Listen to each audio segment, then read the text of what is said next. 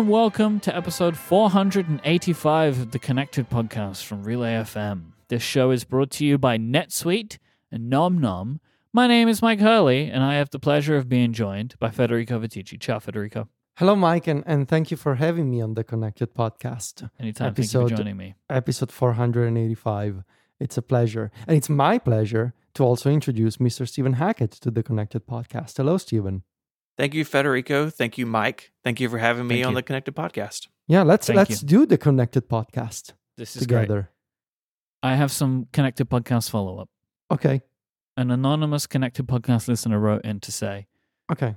this takes some turns. All right, you just got to bear with it me. A really second. It- Like it starts in a, and then it takes a. This just takes a bunch of turns. All right, we're going to take some harsh lefts, some harsh rights. Yeah. So this listener wrote in to say, I recently went to a very tragic funeral of a friend who suddenly passed away. That's Mm. turn number one. Yeah. Then we continue. Attendance was so large there was a spillover room where we watched the funeral service via Zoom on a projector screen. Okay. This feels like a tra- a real tragedy, right? Okay. like, well, obviously, this person was very beloved, and there were Yeah. a lot of people. Okay. This resulted in the macOS reactions feature interrupting the funeral several times as people gave remarks, including the priest. It kept interpreting their gestures, sending big thumbs up and balloons Oh. behind them. Oh my god. It even did it during the slideshow of photos of the deceased, just ah! random Oh my God. balloons and emoji appearing over treasured images set to sad music. Oh my While god. horribly embarrassing for the venue, it gave my colleagues and I something to look at each other and laugh about during one of the saddest days of our lives. I will tell you right now, we have made reference to the fact that this is a bad feature in some of these kinds of instances. I would say this was good. Like, that was obviously a horrible day. yeah. The people in that room were having the best time they could have had in that environment. This is not what that feature should be for, right? But if you were in that room, there you would not have been able to help yourself but start laughing, right? Like I feel like it would have lightened the mood a little bit, at least for these people. Yeah, I honestly don't know what to say here. This sounds. Uh, it, it's one of those like dark humor type situations. Like Yeah. this, uh, yeah. I mean the, the the slideshow of photos and and the balloons and the emoji pop. I mean, I think that's where it would have gotten me, right? Like if I'm in this scenario, it like would have been like, oh I'm no, sorry. and then I'm like so it would have kept happening. It'd be like, oh, this is so bad. But then if it if it starts on a slideshow, I mean, I've I've lost it Yeah. at that point, you know, like Yeah. what a Yeah. what a terrible but maybe brilliant thing to have happened. This reminds me of one time when I was in high school and we went to the funeral of a uh, grandparent of a friend of ours, and the dad of of a classmate went to say uh, he wanted to say my condolences to the relatives, and so the the dad of one of my friends just walk walks up there and shakes the hand of the wife, I believe, and for whatever reason, in say, instead of saying my condolences, he says congratulations. Oh no! it's like have a good flight. You too. That kind of thing, you know, like when you're when you're boarding a flight. and I remember we looked at each other with our friends. We were like, "What?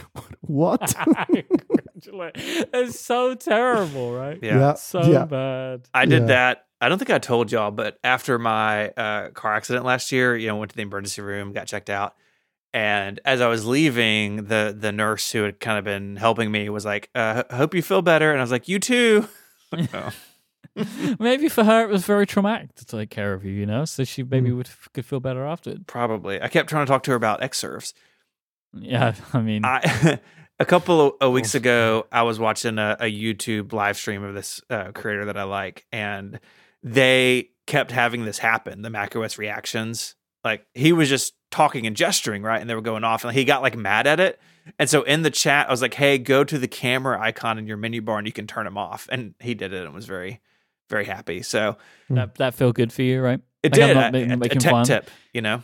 No, but it's also like, look, we're creators, but we're also fans of creators. And if you have a creator that you like and you do something to help them or they acknowledge you in some way, Mhm. like it's always a good good feeling. yes. Yeah, Th- this feature, I mean, It's a good feature. It's just it being good like the way in which it is good is also incredibly problematic, right? Like It's a good feature that doesn't account for the uh, unpredictability of life. I Mhm. think, like This and, is and context. it, it to me, I, I can only believe they just they knew this was going to happen, but decided to ship it anyway. Because I cannot bring myself to believe that you would not assume that these kinds of weird things could happen. You know what I Hmm. mean? Yeah, Like yeah. even if you're even if you never imagine someone using a Zoom call to have an overflow room at a funeral, you must assume that like sometimes someone might be having a FaceTime call with a friend that is some about something sad and then making a gesture could set it off, right? Like you I can only imagine you have to have run through that scenario, but they decided to ship it anyway. Like that that's it feels to me like it's the only scenario I can accept Mhm. in my mind. And I would do it too, by the way. Like if I was in that scenario and like had this feature, I would run through, you know, like what are the ways in which this could go wrong? What is the one thing that you could do to one person that would upset them? Like that kind of thing. And I would say like this is a feature that's worth shipping because it is a fun thing. But yeah, it's gonna go weird. But that's just the way that these things go. Mhm. I don't know if you two would do anything different. I mean, I'd have it off by default. it's, it's, uh, Oh, is it? Is it on by default? it is By on by default? default, I think. Okay. Yeah, but again, I mean, what would you do though? Like, how how would anyone ever use it or find it at that point? Well, they've got TipKit, right? Just just TipKit it up. I've seen people use, like in my life, use their computers and they just ignore everything that the thing tells them. Right? Like, True. if if you put up like a little splash screen or whatever, people just doop, don't even read it. You know. I had a thing today. We can move on in a second, but just about that, I was I was getting off the train, and uh, just as I was walking, like I was waiting to get off, like I just turned to the left, and I could see somebody. They were on their iPhone, and they were like really studying a subscription splash screen, like really reading it all. Mm-hmm. And there was just something about that interaction where I was like. Like, it was just very interesting to me, like that, you know, somebody put together like this is whatever this app was, and these are all the features it has, like da da da da da. And this person was like really reading it. It's like, oh, Mhm. maybe people do read those. Like maybe Yeah. that's why they exist. people actually want to know what they're gonna get. Yeah. Well, you know, if the text was just enormous, it'd be easier to understand what was happening. But we'll get to that later. We'll get yeah. that, by the way, like big text is like you know everyone does it in design. I do it with designers that I work with. I know it must drive them mad. Can we just make the text a little bit bigger? Like this is one of those. yeah. Listener Mark R wrote in.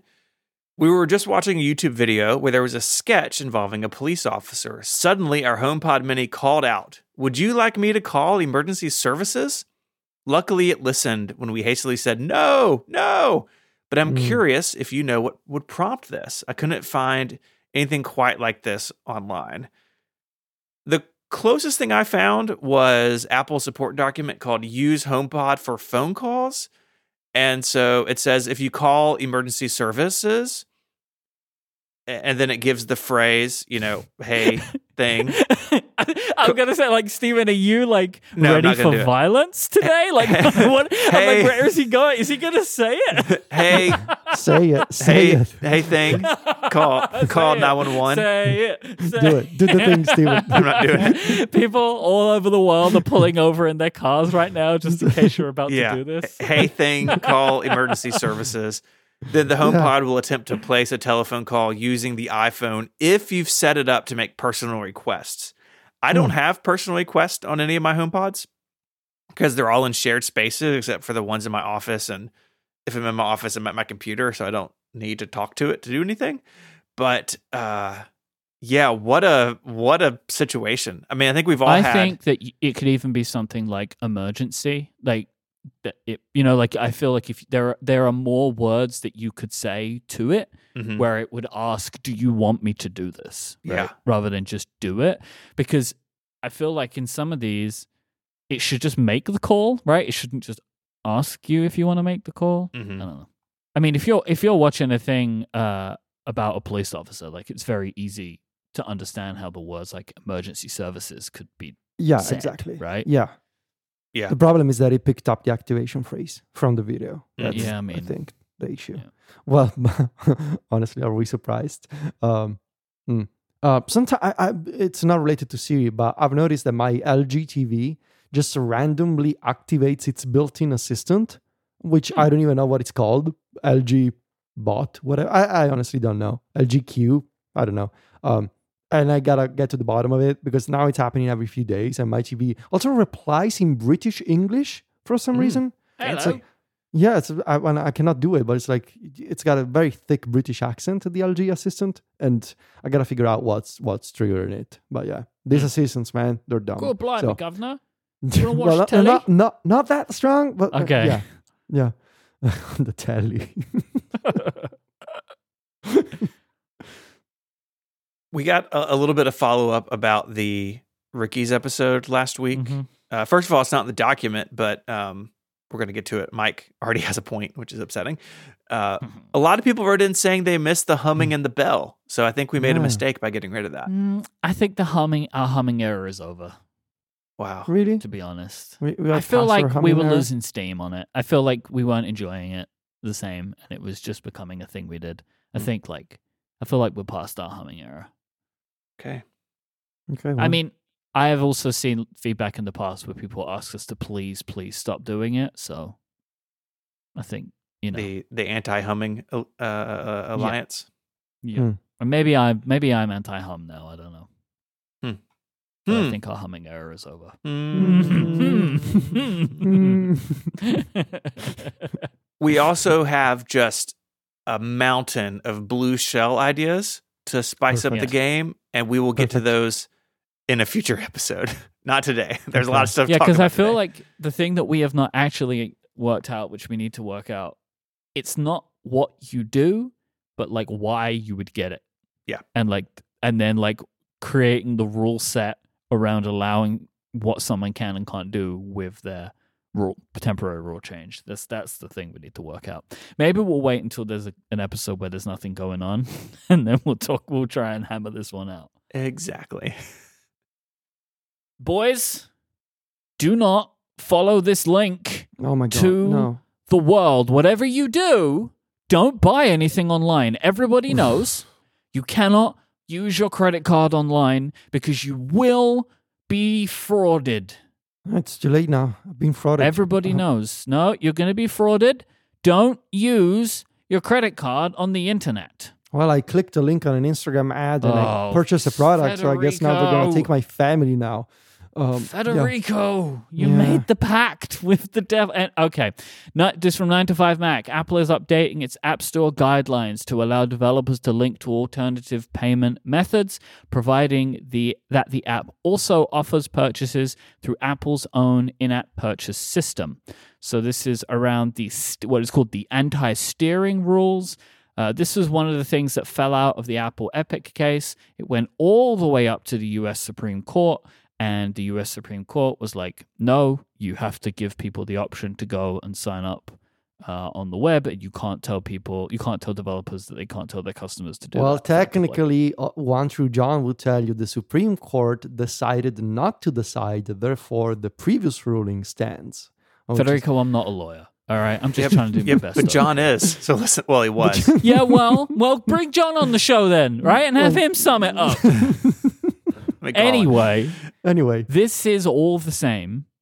All of the rules, all of the processes, everything is the same as what Apple has done currently in the Netherlands and in South Korea. So, if you want to, as a developer, opt into this system, you have to basically apply to get an entitlement to allow you to do it. You are allowed one link where you can tell people that they can go and sign up for your service outside the App Store. When somebody clicks that one link, which cannot take people to an in app browser, it has to take them to Safari. I don't Okay. understand that part of it. they, they, they don't even like Safari View Controller themselves. It's very strange that they are making people do that, but that's it. It shows this big splash screen with huge text Love which it. says, You're about to go to an external website. Apple is not responsible for the privacy or security of purchases made on the web. Any accounts or purchases made outside of this app will be managed by the developer. Your App Store account, store payment, and related features such as subscription management or refund requests will not be available. Apple can't verify any pricing or promotions offered by the developer. To which everyone in the world would say, I wasn't expecting that. But I don't know. Maybe maybe I'm being naive. I don't know. Um, so people see that splash screen. The the original text of this splash screen when they were working on it in it was either the South, is South Korea or the Netherlands first. I don't rem- remember which one. It was so much harsher, and a, a court, the Netherlands courts made them change it. Like the original text was basically saying like what I was making a joke about before, like buying something on, you know, using your card. You can't, you know, we cannot verify the security of your bank card. Like it was pretty insane. Mm-hmm. They should have Anyway. just uh, they should have just written "You're gonna get hacked, son." It, And- honestly, it felt like that. It was. It, there was. There is a, a an episode of Upgrade that we just referenced on last week's uh, show where it's like the title was something like "This app may kill you," Yeah. and yep. that was a joke about the text of this prompt. Um, for if you opt into this, do the whole thing. Apple wants the commission they would have otherwise received, so either thirty or fifteen percent, depending on what it is and where you are in their programs, minus minus three percent, which is what they are saying is the fees for card processing. hmm Apple also expects you, as the developer, the company, to do all of the accounting for this and then provide that to them along with the money that you are collecting for them. And this is some and Apple reserves the right to audit those reports and your financial statements. at any time. Oh, you mean they're not gonna believe that Spotify gives them one dollar? Yeah. Um, well, so Okay. obviously Apple have no real way of policing this, right? They can they can say that they're going to audit you or whatever, but they, like again, it's like they have no. They're not a law enforcement. They're not the Not. IRS. Like they, yeah. There's there's only so much that they're able to do, and I think Apple are hoping that the threat of being removed from the App Store will make people comply. But they did give this quote. Um, this is either they gave this quote to 9 to 5 or it was uh, in some documents. I'm not sure about it, but it's in 9 to 5 Mac. Apple said, although developers are contractually obligated to pay the commission, as a practical matter, with hundreds of thousands of, developers with apps on the US storefronts for the iOS and iPadOS app stores, collection and enforcement will be exceedingly difficult and in many cases impossible. I do feel a little bit like, boo hoo? Like, Hmm. you know what I mean? Like, Mm. and Apple's whole thing about this is the 27 or 12% is what is to pay for all of the things they give you as a developer, namely the SDKs. Yeah. I have my views on this, and other people have their views on this, and Apple have their views on this. I think the whole thing is ridiculous, personally hmm um, 9 to 5 Mac, I also got this from them saying Apple has provided templates that developers can use for communicating with customers about alternative in app payment systems. You can say, and this is actually much more lenient, like the wording that they would like you to use than I expected. You can say, for special offers, go to this link. Lower prices offered at this link. To get X percent off, go to this link. Buy for blank at this link. Like, that is surprising to me that Apple was fine with you saying to get like 27% off this price, go here. But I guess from Apple's perspective, they expect to then get that 27% anyway. So what do they care? They do. Now that those links can only be like plain text links. Mm-hmm. They cannot be on a pop-up or an interstitial screen. So you can't like hit you can't have like a a, a screen for your in-app purchase and then you tap it and then then you see this. Uh, Mhm. and it can only be in one place in your app. So while they provide some templates, if you look at the the entitlement documentation, they are still really picky about where these links can go. And, and this isn't new. Like you mentioned, this has been in other markets. Uh, these restrictions were there as well. It's not a free for all in terms of design. It's a it, it, Apple's saying you can do this, but if you look at their layouts, it's very clearly a downplayed option versus what uh, what the the standard you know app store checkout screen flow looks like. Yeah, it's very, uh, they're being very prescriptive. And I mean, I, I will be fascinated to see who actually takes them up on this, like what developers actually do this. I think large companies would still be inclined to do it because they're going to get more customer data this way, right? And they're also going to have people's cards on file. So, like, you think of a Spotify and Netflix, mm-hmm. whatever. Like, I think they would even be happy to do the whole, like, it provided they already do it in that purchase, right? I think they'd be happy to give Apple their money because they will get something that they're not currently getting. It is a benefit to them, right? They are now getting information. They have people's cards, they have their emails, like whatever stuff that they may not have depending on the way that the, the person signs up for an in-app purchase. I just think the whole thing is like. I think it's. I honestly, I think it's. This just shows the. It kind of like lays it all bare, what Apple think, and I Mhm. think it's pretty ugly, to be honest. Mm.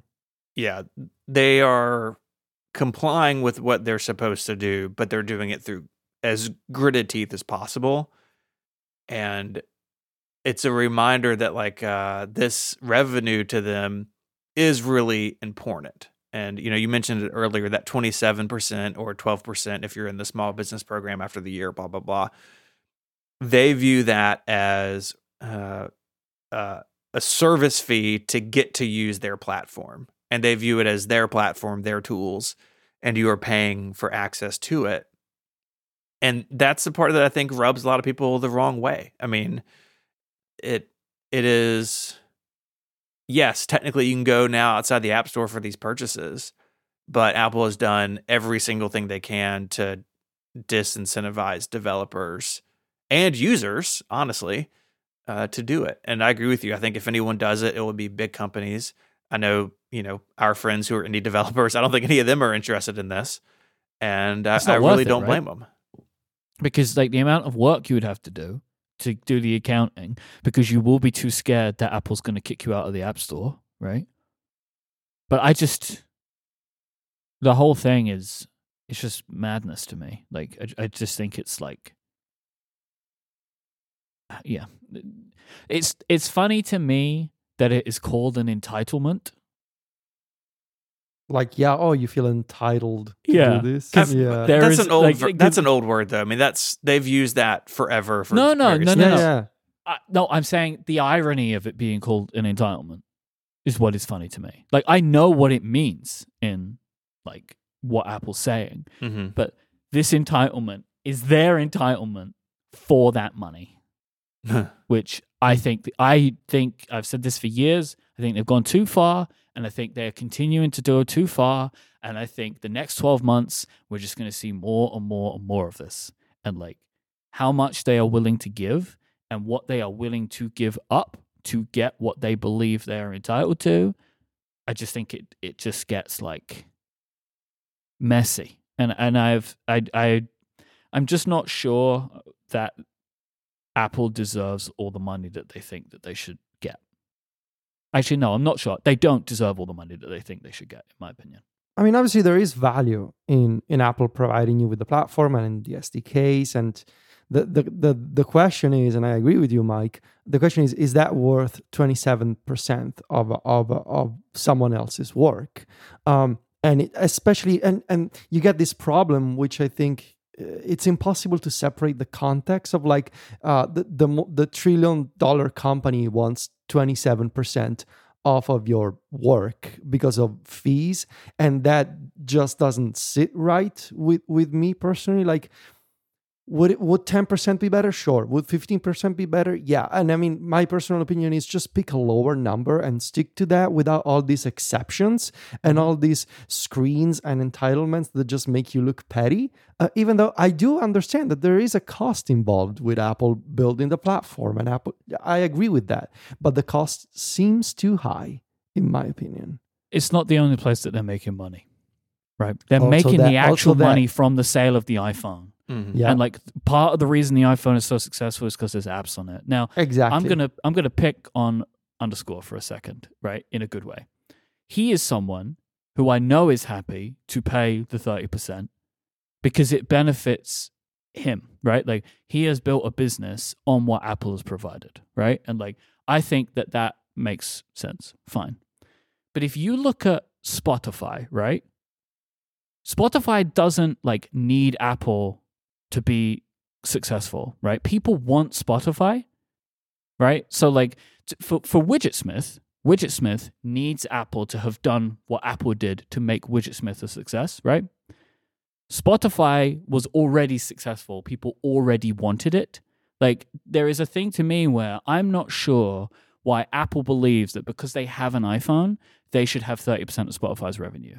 That doesn't make sense to me. There's an argument to be made in favor of the opposite scenario, in which there are some cases in which Apple should go to certain companies and give them money Yeah. to say, "Hey, please bring your app to my platform." Yes. You know, like, yeah. Or like cut some kind of deal, right? Like hmm that is i mean i know that you can get in com- in like weirdness with that like i know google is they're in trouble right now because they cut a bunch of deals Yeah. but they cut them in secret and said that there were rules for everybody else like if the rules were we make deals like it would be fine but that's not what they said that they did but anyway I, I, Yeah. I, maybe i'm simplifying it we've already established i'm not a lawyer but i, I just you know I, it, it's funny to me that like for apple because they make the SDK for so there are apps for the iPhone, so people want to buy an iPhone because they sell the iPhone. But then they also think that people should want to pay them to make software for the iPhone. It's very weird to me. It continues to be weird, and this is just completely barefaced, in my opinion, of like what they are, what they think, and and I just don't agree with it. This episode of Connected is brought to you by NetSuite. If you have a business, you might be able to relate to this. Things get to a certain size and cracks start to emerge. Things used to do in a day are now taking a week. You have too many manual processes and you don't have one source for truth. It's never a good feeling when everything in your business is disjointed, too many processes in too many places. You want clarity. You want one place where all the important stuff happens. The solution to untangling that disjointed feeling is NetSuite. NetSuite is a software company that has developed a cloud based management platform to help you and your team deal with key business processes like enterprise resource planning, financials, CRM, e commerce, inventory, and more. I know that if I have too many manual processes, getting work done feels hard, and I can't be as productive and successful as I'd like to be in my business. Okay, so you don't want those cracks to emerge. Well, you should know three numbers 36,000, 25, and 1. 36,000, that's the number of businesses that have upgraded to NetSuite by Oracle. NetSuite is the number one cloud financial system, streamlining accounting, financial management, inventory, HR, and more. 25 is because NetSuite turns 25 this year, just like Federico. That's 25 years of helping businesses do more with less, close their book in days, not weeks, and drive down costs. And one, because your business is one of a kind. So you get a customized solution for all your KPIs, one efficient system, and one source of truth. Manage risks, get reliable forecasts, and improve margins. Everything you need to grow all in one place. Having all the information you need in one place makes it so much easier to manage decisions. I know as a business owner what a difference that can make and how much easier everything operates when information is readily available. So go check out NetSuite's popular KPI checklist designed to give you consistently excellent performance. It's absolutely free. You can check it out at netsuite.com slash connected. That's NetSuite, N-E-T-S-U-I-T-E. netsuite.com slash connected. Go there now, check out the free KPI checklist, and make sure your business is one that continues to thrive. Our thanks to NetSuite for their support of the show and Relay FM. Vision Pro pre-orders start uh, this Friday, and we're, we'll get to Mm. our plans in a second. Oh boy, do they! But know? there, I uh, wasn't aware.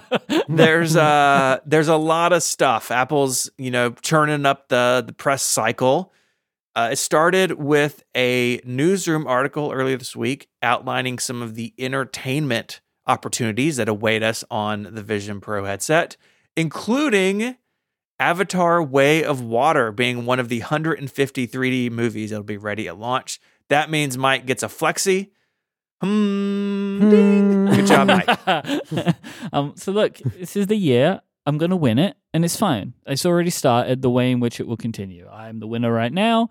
I will continue to be the winner into the future. Cool. Sure. cool. cool. Cool. Bold. It's it's I like the early boldness. Uh huh. Well, I mean, I already won again. Like this is already my second year, so Yeah. it's easy to be Okay. bold. I guess so. A couple of noticeable absences in Apple's uh, press release about entertainment. No mention of YouTube or Netflix. Have y'all heard of those services? Are they important to you personally? It's almost like Apple should have a better relationship with these important partners, it j- Mm. other than just Disney. Yeah. But man, Bob Iger was a friend of the show. Wait. the Disney thing sounds awesome, though, right? It Yes. does. Yes. Um, Like the the environments that they've the made. different and environments. That Yeah. sounds really good fun. Yeah, I'm pumped. I want to watch like Avengers Endgame from inside of Stark Tower. You know, like the Avengers Tower. Like I'm there for that big time. I'm gonna have a good day with that one. they should honestly do they should honestly do environments based on their own properties like let me watch and hear me out let me watch for all mankind while sitting in a chair in jamestown or happy valley base like let me They do should that. do that. yeah They should do Um, that. I they, they might right. Like I think if uh if the Disney one gets such a good reaction, maybe they would want to do that too. You know. Mhm. yeah but but the thing about youtube and netflix so i was thinking about this uh, a few days ago uh, and when i when you know obviously we were sort of feeling that these two companies were not going to be available at launch with native apps and i started thinking well maybe i should be able to add a pwa like a save them as a web app uh, with safari on the vision pro but there's no support for saving web apps from safari on the vision pro How do So- you know this? well, I know this uh, because I've been talking to a developer who's Uh-huh. been working on this um, third-party app to stream NVIDIA GeForce Now uh, on the Vision Pro. Oh, sick. Yeah, yeah, 4K 60. Yeah, it's a whole thing. We'll get into it when we have the Vision Pro. And uh, so this developer told me there's no support for PWAs. You cannot save a web app with the Vision Pro. So uh, they actually made like a custom app to stream um, GeForce Now uh, via third-party Vision OS app. Um, so if you want to watch YouTube and Netflix, I guess you will have to use you will have to open uh, those websites in the regular Safari browser for the Vision Pro, and uh, assuming that those are gonna work, and I assume so. Uh, Apple says they they could try and head this off in the press release. They're very Mhm. aware of what they have and haven't got. Where they they specifically say that you can watch other st- look. Users can also watch popular online and streaming video hmm. using Safari and other browsers, yeah, okay. which so is I'm assuming one of the most hilarious lines in a press release. You know So- those other popular online Yeah. streaming video things? Yeah. Don't give them your payment details directly, but they're Whatever out you there. do. So I'm assuming I'm assuming that uh, the and, and I would love for some developers to confirm this with me. Uh, I'm assuming that Safari on the Vision Pro presents itself with a macOS user agent or an iPad user agent to um, websites. Um, in that case, any website that works on a uh, on an iPad or Mac should just work just fine on the Vision Pro. I mean, doesn't the iPad present as a Mac now? Didn't wasn't that a It- thing well, that if you enable the desk, yeah, the desktop the desktop mode is enabled by default. Is if Right. you disable it, it presents itself as a uh, as a tablet browser, uh, wh- mean, which is the old user user agent. Uh, Again, trying to set your mind back. Like I know that when I when we did it, it was looking at a website and that looked like a desktop version of a news website. Yeah, or yeah, whatever, yeah, right? Like yeah. it didn't look to me like an iPad. I mean, surely it isn't, right? If I go hundred inches on this screen as a Mm. mobile view, yeah, exactly. yeah, that's the that's the only potentially um, interesting thing for web developers. Like if you have this person opening your website um, from a Vision Pro and it presents itself as a Mac, and then it becomes this giant like 180 degree viewport. How do you account for that in your web design? I guess um, you don't uh, at this I mean, point. uh, ultra wides. Like if you're if you're doing yeah, proper, resp- I mean, so like what you'll end up with a lot of the time is just a really big window with a column of text in the middle. Mhm. yes, it's kind of what an ultra wide monitor looks like sometimes. Yeah. Yeah. And a, like a, a mobile hamburger menu that's three feet wide. Yep. Just go Just and smash it. Whole palm smash it. Smash Bang, that button, you know? fam. hmm Uh, they did talk about Apple Immersive Video being a thing, which is cool. Like we saw like a sizzle reel of these, and I expect it might be a little bit of a longer experience. Um, it was really interesting. Uh, I saw. I don't know if this is in text or on on Threads, Federico, where you referenced you were excited that the Alicia Keys Yes. one was going to be on there. And it Yeah. just reminded me of like how personal this experience is for people because for me that was the one in the reel that I didn't like. oh no, that was my favorite. It just felt weird to me. Like I, Ali- there is no world in which Alicia Keys would look into my face and sing at me.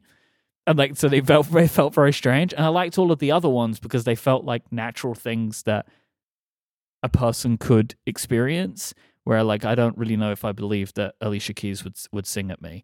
Plus it was like weird because like she's like gesturing to you, so like if you know it's odd. To me it was odd. Um I liked more like the other stuff, including the tightrope walking, which made me feel upset, but it was a fun thing. the guest user mode is to be exceptionally welcome because I was already told by all my friends and neighbors that they will want to check out the Vision Pro. And so, and I mean, this is obviously the kind of device where you, you know, you, uh, those brave enough who are going to buy one, they're going to have, you know, family and friends, you know, just looking at it and wanting to try it. And so having a native guest user mode built in from the start is going to be very, very useful. Um, Mhm. So very happy to see this. I do wonder how that's going to work. This thing is such a personalized device with like the face shield and like what if you have your prescription lenses in there? Like I appreciate that it's there, but I just wonder how good of a of a experience it will be. Yeah, I mean, Well, it just the lenses lenses should be should be easy enough to remove. They are magnetically attached, so you remove those. Uh, and I'm, I'm just gonna do what I do whenever like I have friends over who wanna try the PSVR or the MetaQuest. I just keep a polishing cloth nearby and like sanitizer. You know, just because it's gross to get something off of your face and put it on someone else's face with direct skin contact. So you know. Clean that thing, have a polishing cloth nearby, remove the prescription lenses, and have them try it. And if the face shield is too tight or not big enough, well, so be it. Uh, I'm still like wondering, could you wear your glasses under this if you didn't tighten it up too much? Like that's the thing that I I am going to try. Hmm, like- do- hmm, hmm, I don't know hmm. what the inside is like, right? Which might preclude it. But I feel like it's doable. Like I've worn my glass I wear my glasses inside of my uh MetaQuest. Like Yeah, you same. can Yeah, fit them in there. yeah. Uh, and especially that top strap version means you won't have to tighten up the back strap so much. Yeah. It might be possible. it might. Could be. Yeah. Just for a demo for someone, like not for all the time. Like it's better to have Mhm. prescription lenses if you can do it. But for for like a demo, it's like you know for a loved one to like try it on, you might be able to squeeze a pair of glasses inside of there. And and spe- speaking of all of this, like uh, hardware related um, aspects of the Vision Pro, you know what I cannot wait for? Third party accessories and replacements. Like I cannot wait for other oh, oh companies. Oh, we to- know. We know you want to accessorize this thing. We get it. Yes. Gonna put antennas on top of it. It- the the the one thing this makes me again come back to is like so many of Apple's devices are just single user. Really, the Mac's the only one, right? Or if, if you have an iPad managed by an education organization, but I don't know. More things should have guest user modes. I guess the Apple TV has multiple users, but I don't know who's using that. I don't know. I wish more of these products were more easily used by more people. I know it's like take the price out of it for a minute, but like of all of the products that I have that Apple make, this is the one I would least likely want to have other people use. But they're gonna ask you. No, but like I mean on the regular, right? Like as like a as like a one time that like you know one time, but like Oh yeah, I'm gonna I'm gonna let you try it one time and then that's enough. no, but like the idea of there being a device in my house and like everyone's just picking it up and using it. Like of all Mm. of the things that I could own, this would be the one that I would least likely want someone to use because every time I pick it up, then I have to reset it to my head shape. Like this is the experience I had with a Quest. Like every single time it required new setup because it had been you know it was being shared by me and my wife. So like but with a with an iPad, it's not like I change the physical shape of the iPad every time one of us uses it.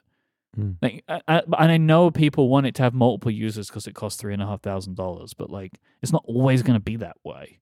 And I know that like oh everyone's gonna have to have one if you wanna if want to use one, but like I I don't know. I struggle to see a world in which somebody needs four of these in their house. Like they have to have them. Like I don't know. Also, that'd be like thirteen thousand dollars worth of. but I- but that's what. I'm saying. Like that time isn't now, right?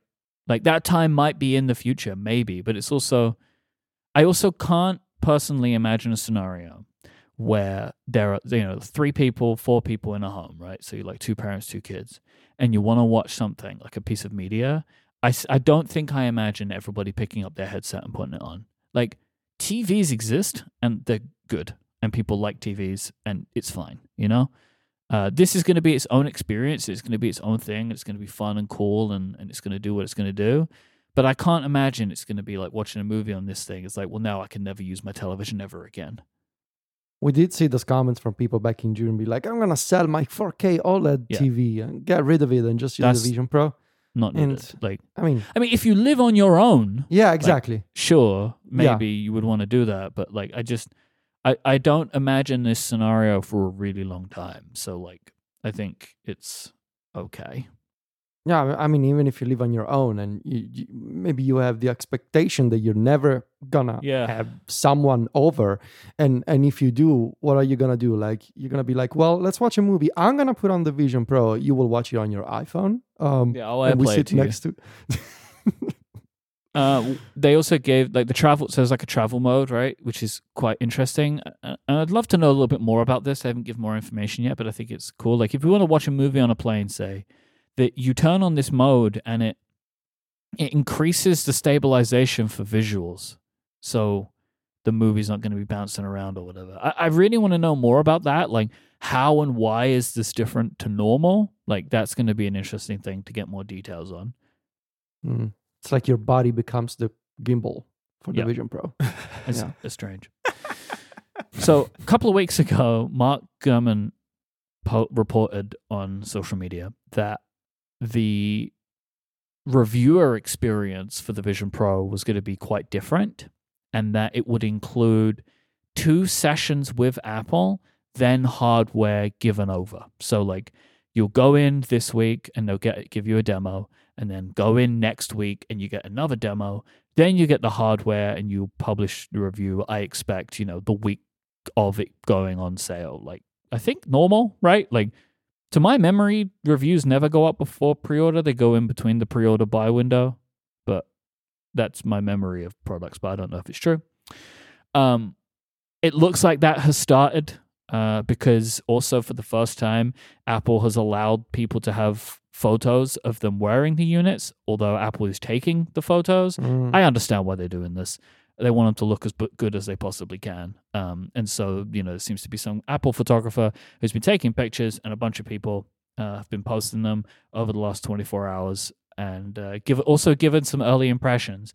It seems like there is no embargo for these at all, uh, which was the same as uh, for WWDC. Like for the there wasn't an embargo on people's experiences.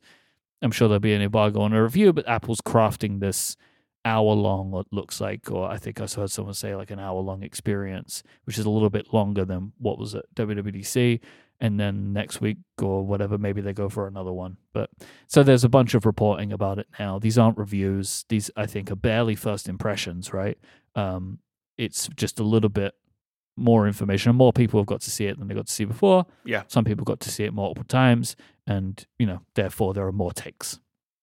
Yeah, I think that's cool. I mean, in in lieu of a of a keynote, which clearly they're not doing, I think having people come in and then be able to talk freely about it, like a bunch of people in the tech press and sort of the creator space have just been answering open questions on like Mastodon and Twitter and Threads over the last couple of days as they've experienced this, and that's kind of like a low key, interesting way of doing it. And Well, you're speaking to the works. enthusiasts, right? Like, Yeah. because they're the people that are going to buy this, if anyone. It's enthusiasts and developers, and so like this this rollout is pretty smart. They know who's going to be buying this. They know who they're talking to, and they're finding a way to get to them, which isn't necessarily drawing the attention of the entire planet right now, um, because there kind of isn't really any point in doing that now.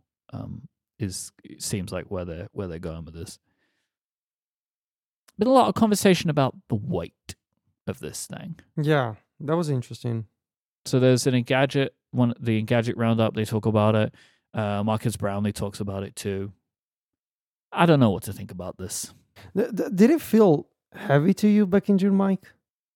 the way that I thought about it at the time, like I don't really remember now, but I remember saying at the time, it reminded me of the AirPods Max. Yes, we had this conversation. Yeah. It was heavier than any headset I'd used, but it didn't feel to me, again, with a 30 minute experience, like it was so bad it was going to cause me a problem.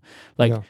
it wasn't the most comfortable thing that I'd worn, but none of these things they are not comfortable. Like inherently, they are not comfortable, but there is a level in which you are okay with it, and I think that that will. I mean, I don't know. Probably it will be that way. We'll see. Like there are a bunch of people that say they can't use AirPods Max because they're too heavy, but I use my AirPods Mm. Max fine. Like Yep. I use same. my AirPods Max for nine hours at a time, right? That they are my airplane headphones.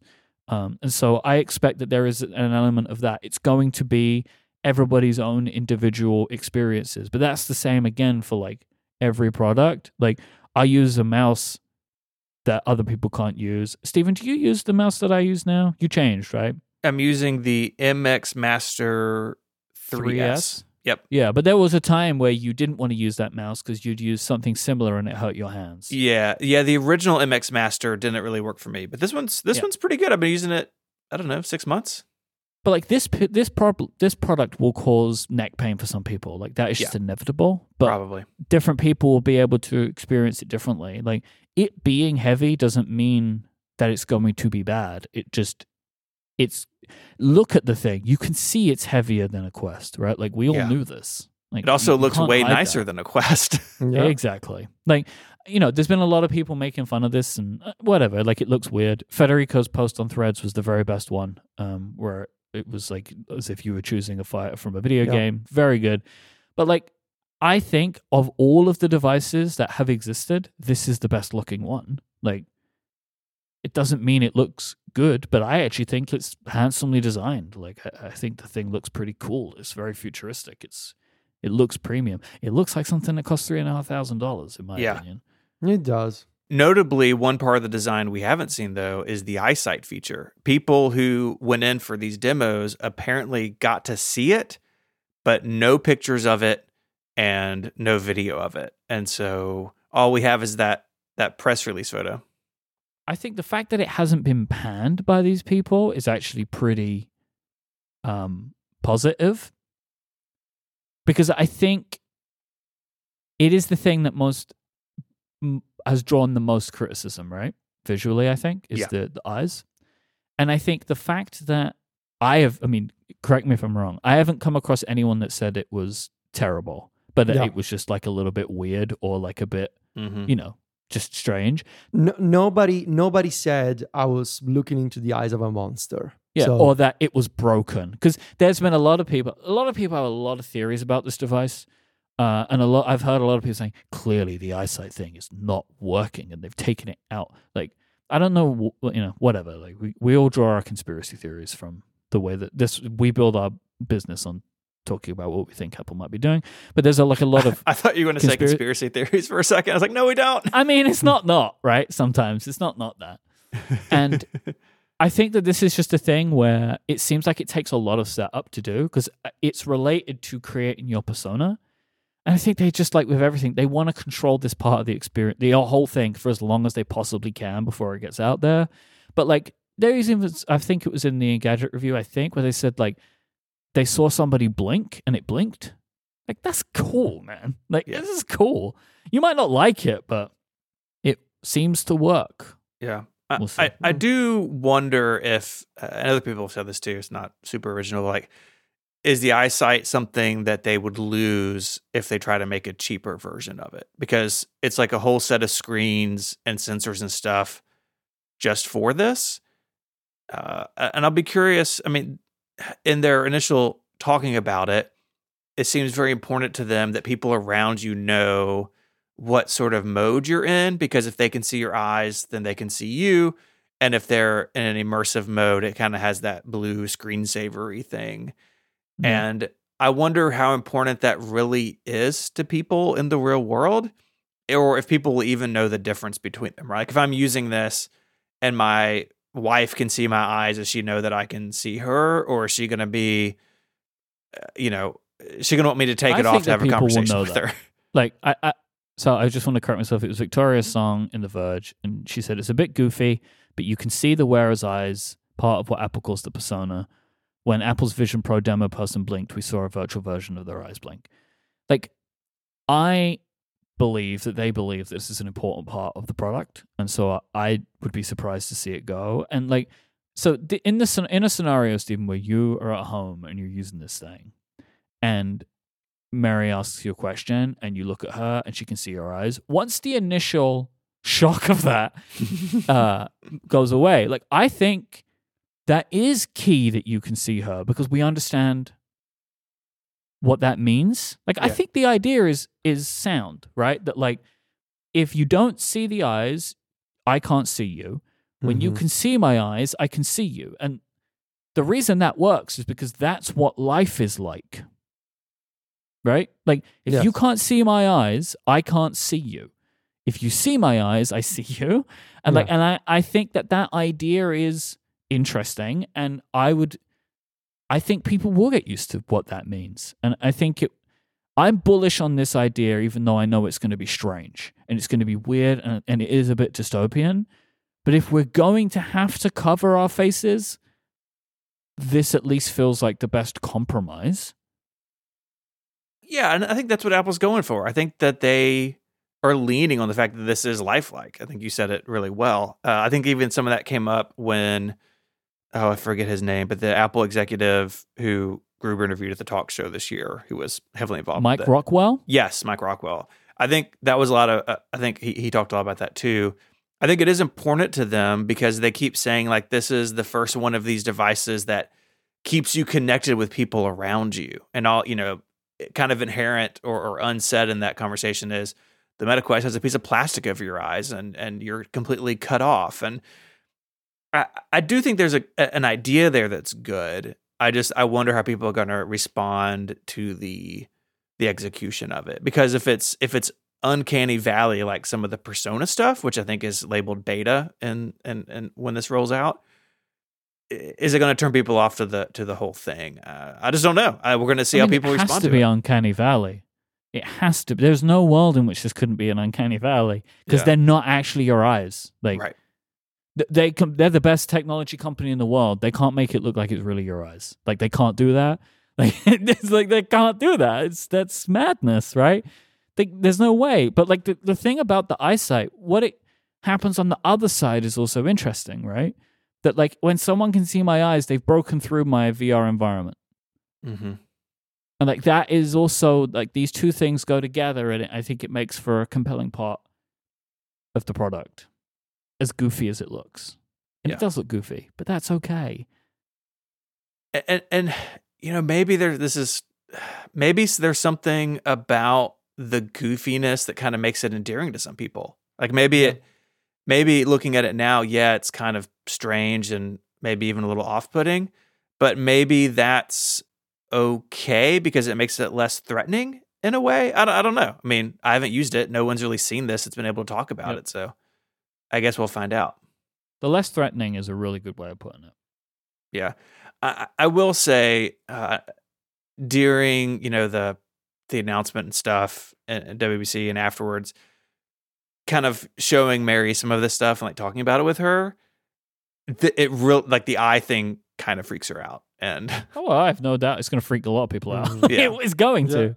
But I also, but what I mean is, I think that there will be a tailing off of that. Like, Yeah. there is the initial reaction, and then you just kind of get used to it. Like, because there have been, if you think about the time that we've been in technology, there have been these kinds of things have happened loads of times. Like, just look how mainstream those Ray Bans have become. Yeah. Yes. Like the Meta Ray Bans with the camera. Like, what people didn't like about Google Glasses, it had a camera on it.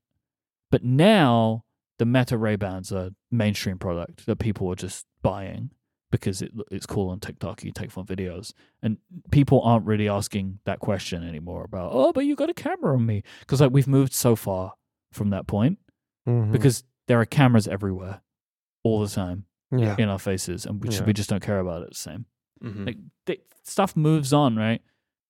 this will be weird at first. So, what are our plans? What are our plans? What are our plans? what are our plans? Uh, how about look? We are running a spectrum on this podcast of of um, effort. Like, there's all kinds of efforts going on. Yeah. Do you want to start with Stephen? Least effort. Mine's the lowest effort. I Yeah. just got to be up at 7 a.m. to uh, to order this thing. Th- You know, Apple rolled out some of those details about ordering, and you're going to need a, a Face ID equipped hmm um, and uh, equipped device to scan your face. And my plan is to be in my office, you know, do the thing where I can have my laptop open and have my phone with me and, and see which one comes up first. It seems like if you start on the web, then it kicks you to the Apple Store app, or maybe later you go in there and scan your face with Face ID. Uh, but yeah, my plan is to to pre-order because uh, as we get to y'all's plans, uh, I, I think I have the most likely chance of get having one on day one. And I spoke about this on on more power users, but my interest in this is like 75% professional talk about what Apple's doing with their new platform and only about 25% personal. I don't know where this fits into my life or my work or whatever, but um here we are. So yeah, my plan is to get up and to drop a bunch of money on uh, Friday morning. Well, we all have the same chance of getting one, hmm right? hmm We're all, we all have the same chance of getting one. It's then just about like the way in which it is collected. Is the Yes. Yes. Uh, I'm going to put Federico second on the effort scale. Yeah. Um, I created this whole system with John. Um, I got. I'm using a, a a spare iPhone and a secondary Apple ID that belongs to John. Um, that John was kind enough to set up for me. So I will log into the Apple Store app with a VPN, uh, pretending that I'm in the United States and that I am John Voorhees purchasing a Vision Pro. Um, I am going to use that's, and I gotta do it myself because of the face scan, right? Um, so I'm gonna do it and putting the order using this VPN and uh, and Apple ID that belongs to John method. We have already tested this method, and I, in fact, I bought a 30 pin dock connector for John from the Apple Store uh, because he needed it for his revived iPod. So the system works. I that Then- that was your test. What's the oldest thing in the App Store? Apple that Store was could my buy? test. That was my test. John should get it tomorrow. Um, also, uh, because I need the prescription, uh, but Apple said that in order to get the prescription le- uh, lenses, you're gonna have to upload a uh, a valid uh, U- uh, prescription issued by a U.S. eye care professional. So I found a way to get one of those. I have a U.S. prescription for my glasses, for my lenses. Um, I have a PDF ready to be uploaded to Apple's website. Uh, so I will put in the order and I will uh, upload the prescription. I will also purchase the um, the uh, Belkin clip for the battery because why not? And I'll have the Vision Pro delivered to John. Then John will overnight it to me, and I'm gonna pay a very very large amount of money on shipping and taxes for Italian customs, assuming that Italian customs will not block my Vision Pro. Um, uh, uh, fingers crossed there, and uh, and then hopefully I'll get it after a couple of days at home in Italy. So that's my system. As someone who has mailed three calendars to you and a bunch of other stuff over the years, Well, I'm always jealous that uh, John has much a much higher success rate than I do. well, enter the beautiful word of DHL. Uh, Yeah. That's the best shipping company in the world. Uh, you can pay taxes online for customs. Um, yeah, the I buy so many things and I use DHL with so many of my purchases. Uh, a few days ago, the DHL delivery guy that w- delivers packages in my area uh, saw me and was like, "Hey, you're you're Federico." And it's like, "Yeah, I, I basically work for you." He told me. So, um, don't know what to make of that. I like that you that you bond with your shipping people wherever Yeah, I don't know live. why. I don't know why. I don't know why. Well, you do but know yeah. why. You do? It's this? Because he is constant deliveries. That's why. Yes, yes. Constant guess, weird yeah. deliveries. The- I, I feel like we can't allow this to go past without just acknowledging John Voorhees. yes, thank you, John. Like the lengths that that man is willing to go to to help you is Put up with me also. Yeah. Yes. is Yeah. incredible. Yeah. So effort. Uh, I'm gonna do all of what Federico did. Right. I'm gonna order one With Uh, John? I ha- with John. No, I'm gonna. I'm gonna. Well, in that, I'm gonna be at home trying to order one. I am going to try and order from home, and um, we'll see how that goes. I can buy from Apple.com, like it's a thing that that I can do. Um, so with uh, all of my information, I've done it before, so that's going to be my thing. I'm not setting up a second iCloud account or anything like that. And so if they say, "Hey, you can't do this," well, that's me out of the game.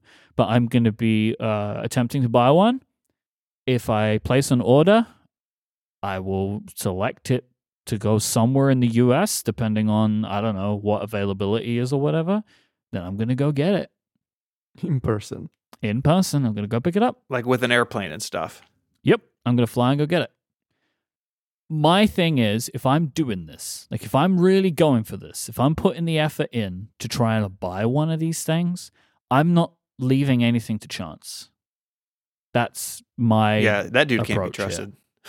Yeah. No, it's just like I was literally about to make the same joke, and then I thought, well, that's that's Yeah. bad. And then Stephen did, so yeah, of Th- course. like Mm. okay but like the chances like that uh like what federico said like what if it gets blocked at customs and also if i'm gonna do this thing i want it on day one. Like i don't want to wait. Like I, the whole point is having it as soon as possible to then be able overnight, to man, two days, two days. It's also, but also it's like yeah but i'll be there. I'll Mm. be there getting it. That's immediate. That's not even waiting any days. Mm, mm. But yeah, that's my plan, and it's been my plan for six months, right? So like I have prepared for this. Uh, that is my that's what I'm going to attempt to do, and then I'll be in America recording podcasts and using a headset for a few days or whatever. And that's what I'm going to try, and we'll see how it goes. But like, I'm kind of like at the moment. I, I am very much like I'm going to do everything I can to try and do this. If it doesn't work out for me, then just it's not meant to be, and I'll pick it up down the line. I also have a prescription. Federico, help me out. Yeah. I want to ask questions about that, but maybe not on the air. It might be best not to. I don't know. Did you just make it up in pages? Tell me the truth. no, no, no. It's real. It's a doc- there's a doctor. There's a Okay. doctor signature. Yeah, I uh this was one of those times where I'm glad I save everything because I was like, oh gosh, where is my vision prescription? And then I remembered, oh yeah, I just have it scanned as a PDF in Apple Notes. So I'm good to go. Good to Hmm. go. This episode of Connected is brought to you by Nom Nom. Nom Nom really cares about your dog's digestion. They have an especially extensive pet micro microbiome database. So they have all this information at Nom Nom about what makes better recipes for every breed, size of dog, and digestive sensitivity. They deliver freshly made dog food with every portion personalized to your dog's needs so you can bring out their best. And it's all made with real wholesome ingredients that you can see and recognize without any additives or fillers that contribute to bloating and low energy. That's because Nom Nom uses the latest science and insights to make real, good food for dogs. Their nutrient packed recipes are designed by board certified veterinary nutritionists. They're freshly made and they're shipped free to your door. Having your dog be well nourished and healthy is so important. They're valuable members of our families. And I know as our dog is getting a little bit older, as she has aged, her needs have changed. And it's important to be able to meet them and make sure that she is healthy and flourishing. Nom Nom has already delivered over 40 million meals to good dogs just like yours, inspiring millions of clean bowls and tail wags. Plus, Nom Nom comes with a money back guarantee. If your dog's tail isn't wagging within 30 days, Nom Nom will refund your first order. No fillers, no nonsense, just Nom Nom. Go right now to get 50% off your no-risk two-week trial at trynom.com slash connected. That's spelled Trynom, T R Y N O M. Trynom.com slash connected for 50% off. Thanks to Nom Nom for the support of the show and Relay FM. All right, so can we talk about these things that are done?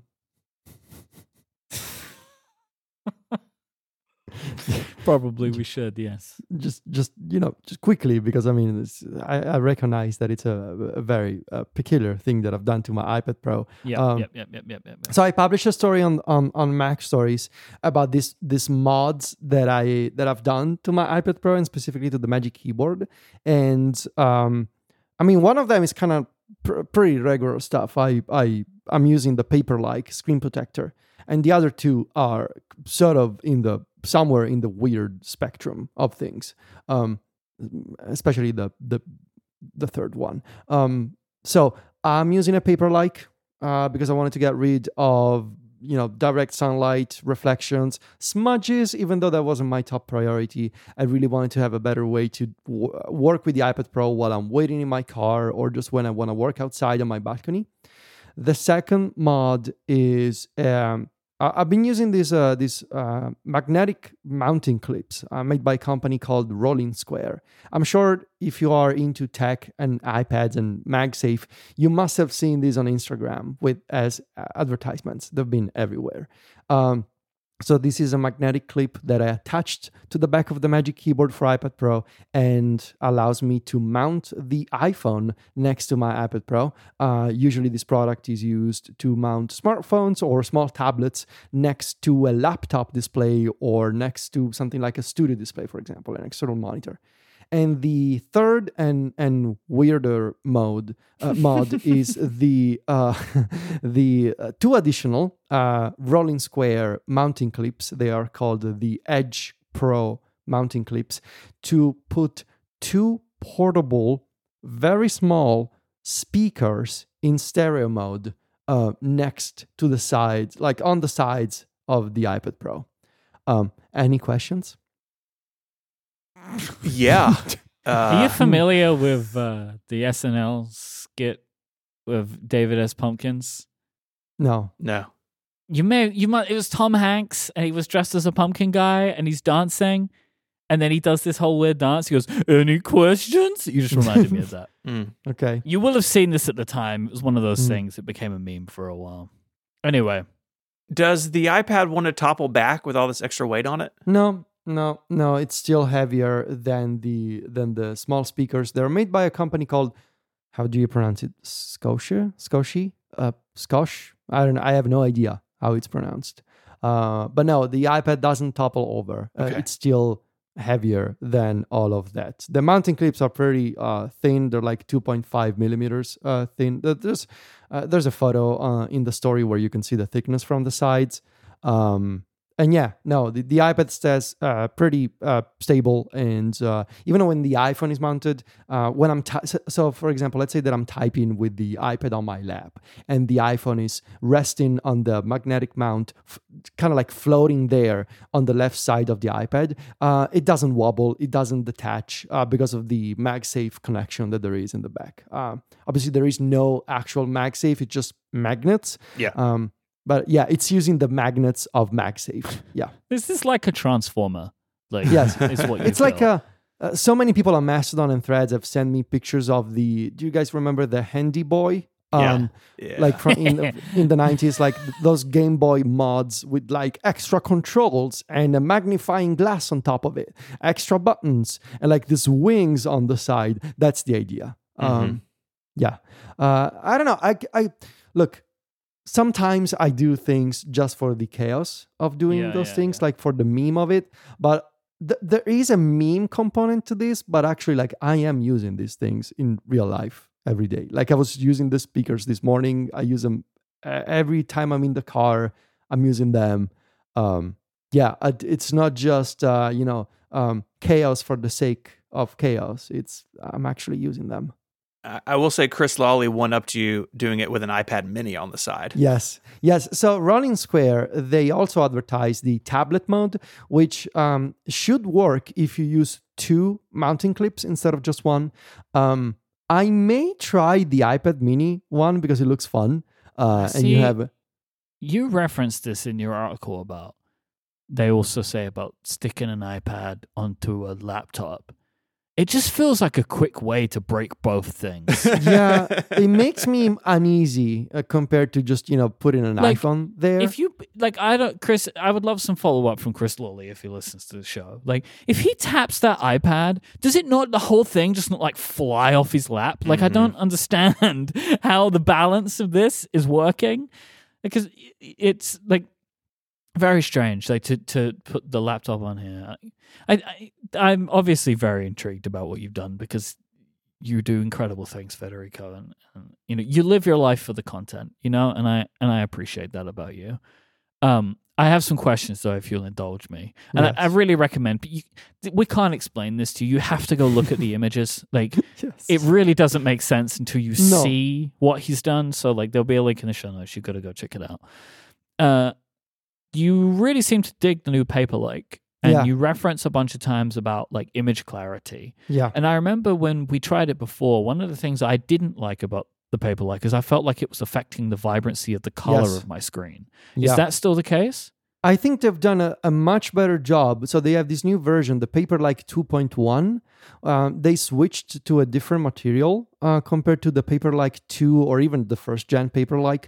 So this version 2.1, they're using like this Swiss product or something. They have a web page with the details. Um, uh, I was a Paperlike 1 user, so many many years ago, and Yep. I really disliked it because it, it I felt like it toned down all the colors and the vibrancy and it made the small text blurry. I really didn't like it. Uh, I think it uh, obviously there is always going to be some image degradation when you apply these films. Uh, that are not completely transparent. Then especially the ones that want to make your iPad, uh, you know, a matte display.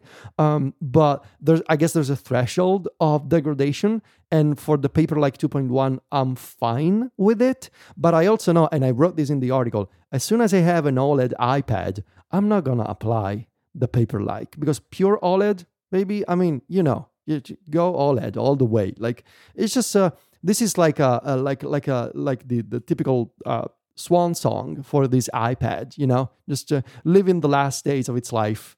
This M2 iPad Pro just before the you know the M3 OLED iPad launch with a new design, and they're living their final days in the land of the weird uh, with all these things, and and it's fun. But yeah, uh, to answer your question, I think it's much better than it used to be to the point where it doesn't bother me. I just want to make a statement as somebody who's I don't know if you notice about me guys, but I like pens and paper. Weird. Yes. It's like it's like a thing for me. Nothing will make an an iPad and and Apple Pencil feel like pen and paper. Like it's just not Yeah. going to happen. Like the Apple Pencil cannot like it's what you feel with paper is like a toothiness because there's fibers, right? And you, when you run a pen along a piece of paper, the the pen is like interacting with the fibers. This is just not going to happen on an anyway. Um, what benefits does this provide to you than just using apps in Stage Manager? Like, what is the iPhone on the side doing Yeah. that that couldn't do? it's useful to keep a permanent thing always there Uh-huh. like timers or music lyrics so that i it's it's one less window to manage i guess would be a, a nice way to put it like it, it's like having a mini physical dashboard always there like either the home screen with the widgets or the music lyrics um, just keep it always there so that I don't have to because if if I'm working with Stage Manager, but I always but I also want to keep those lyrics always on the side. That Okay. becomes a window that I always need to pull along to manage. Yeah. to manage. Yeah. And this way I don't have to do that. I have one final question for you. Are you leaving your iPhone unlocked and like screen on all the time? Oh yeah. Yeah, because I feel like it's the only way this works, right? Oh yeah, yeah. That's that. I should have clarified that. Yes, I do. I lock my. I'm a control freak. You know me, so I lock my phone when I decide to lock my phone. Oh, we've we've had this conversation before. Yeah. Life I is remember now. You don't have auto lock turned on, do you? I do know. Life is Yeah. too short to have settings change stuff for you. yes, life is too short. I'm Yeah. not sure. What about what about auto brightness? Is that off too? No, it's on. It's on. Um, Wow, you're just letting the man control you. I I remember this. I remember. I this. lived for many years with manual brightness, I remember, and then I yeah. gave up. Um, so you know, I'm, um, I These phones got fle- too bright at a certain point, in my opinion, to try and live that I way. c- exactly, and I can be flexible. I can be flexible. Um, Just slap some magnets on it. Yeah. You're very flexible. Mm-hmm. Well, I think that does it for this week. If you want to find links to the stuff we spoke about, including Federico's iPad monstrosity, uh, check out the show notes. They're in your podcast player. They're also on the web at relay.fm slash connected slash 485. While you're there, you can send us feedback or follow up. There's a form on the website to do so. The link is in the show notes. And you can also find the link to become a member. Connected Pro members get longer ad free episodes each and every week. Members also get access to the Relay Members Discord, newsletter, a couple of members only podcasts. It's a whole lot of fun starting at just $5 a month. If you want more of us for some reason, you can find us online. Myke is the host of a bunch of other shows here on Relay FM, and you can check out his work at cortexbrand.com. Federico is the editor in chief of MacStories.net. We didn't get time to talk about today, but you've added a bunch of people to the staff. A lot of fun Yeah. stuff going on over at Mac Thank you. So go check that out. You can find me at 512pixels.net, and I co host Mac Power Users each and every Sunday here on Relay FM. You can find us on Mastodon and Threads. There's just a lot of, just search us. There's too much to read this week. You can just find us there. We're out there. You know who we are. You know who we are. And if you don't, why are you still here? You know what I'm saying? Get out. Wow. Yeah. Wow. Uh, you can I'd like to thank our sponsors this week, NetSuite and Nom Nom. And until next time, guys, say goodbye. Arrivederci.